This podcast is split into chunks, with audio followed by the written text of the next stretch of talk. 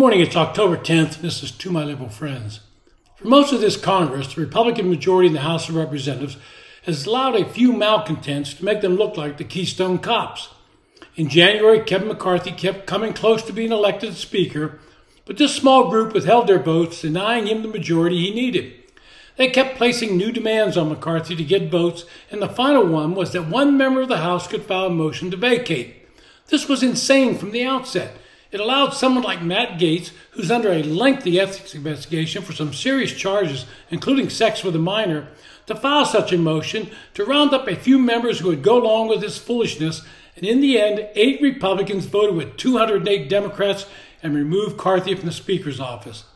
Now, this same small group has prevented the overwhelming majority of the Republican caucus from passing legislation as they keep making demands that would end up being a poison pill to any bill. They conducted this guerrilla warfare out in the open, allowing the Democrats to sit back and laugh while declaring that the Republicans were both unable and unfit to govern the House. Now Republicans have to elect a new Speaker, and so far two names have entered the race. Jim Jordan, the firebrand from Ohio, who currently chairs the House Judiciary Committee, has entered the race along with Steve Scalise from Louisiana, who's been part of the leadership team for the past eight years. Donald Trump, never missing a chance to get his name in the media, has weighed in endorsing Jordan. Now, that may be a good thing or a bad thing for Jordan. There are many in the House who would like to distance themselves from the former president, and any suggestion that he was choosing the new speaker somehow might force them to vote against Jordan. I do find it a bit ironic that Matt Gaetz based his move on McCarthy on the issue of not bringing the 12 individual appropriations bills to the floor for a vote when it was his little band of robbers that were the ones blocking them from coming to the floor by promising to vote against them. Some years ago, Republicans adhered to the Denny Hastert rule.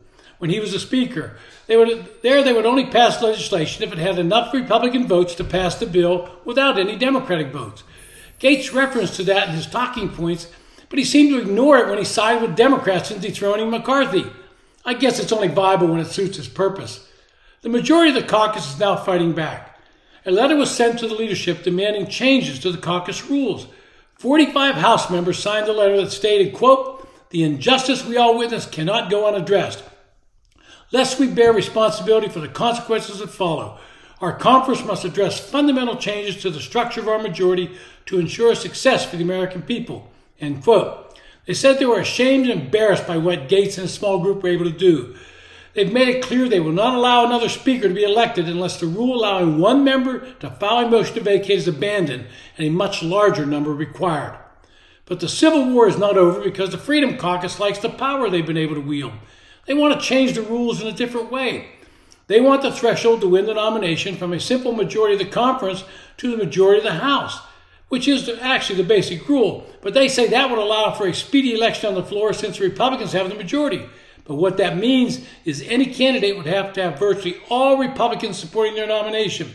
Currently, the GOP conference rule is that a simple majority within the conference would be sufficient to become the GOP nominee. What this group is really saying is you have to have our support. You cannot bring that nominee to the floor, which is what they did to McCarthy. I read over the weekend that Matt Rosendale, a Republican congressman from Montana, said that during the midterm elections last year, he prayed, yes, he said he prayed, for a slim Republican majority so that his group of far right conservatives would have the leverage that they needed to stop things they don't like.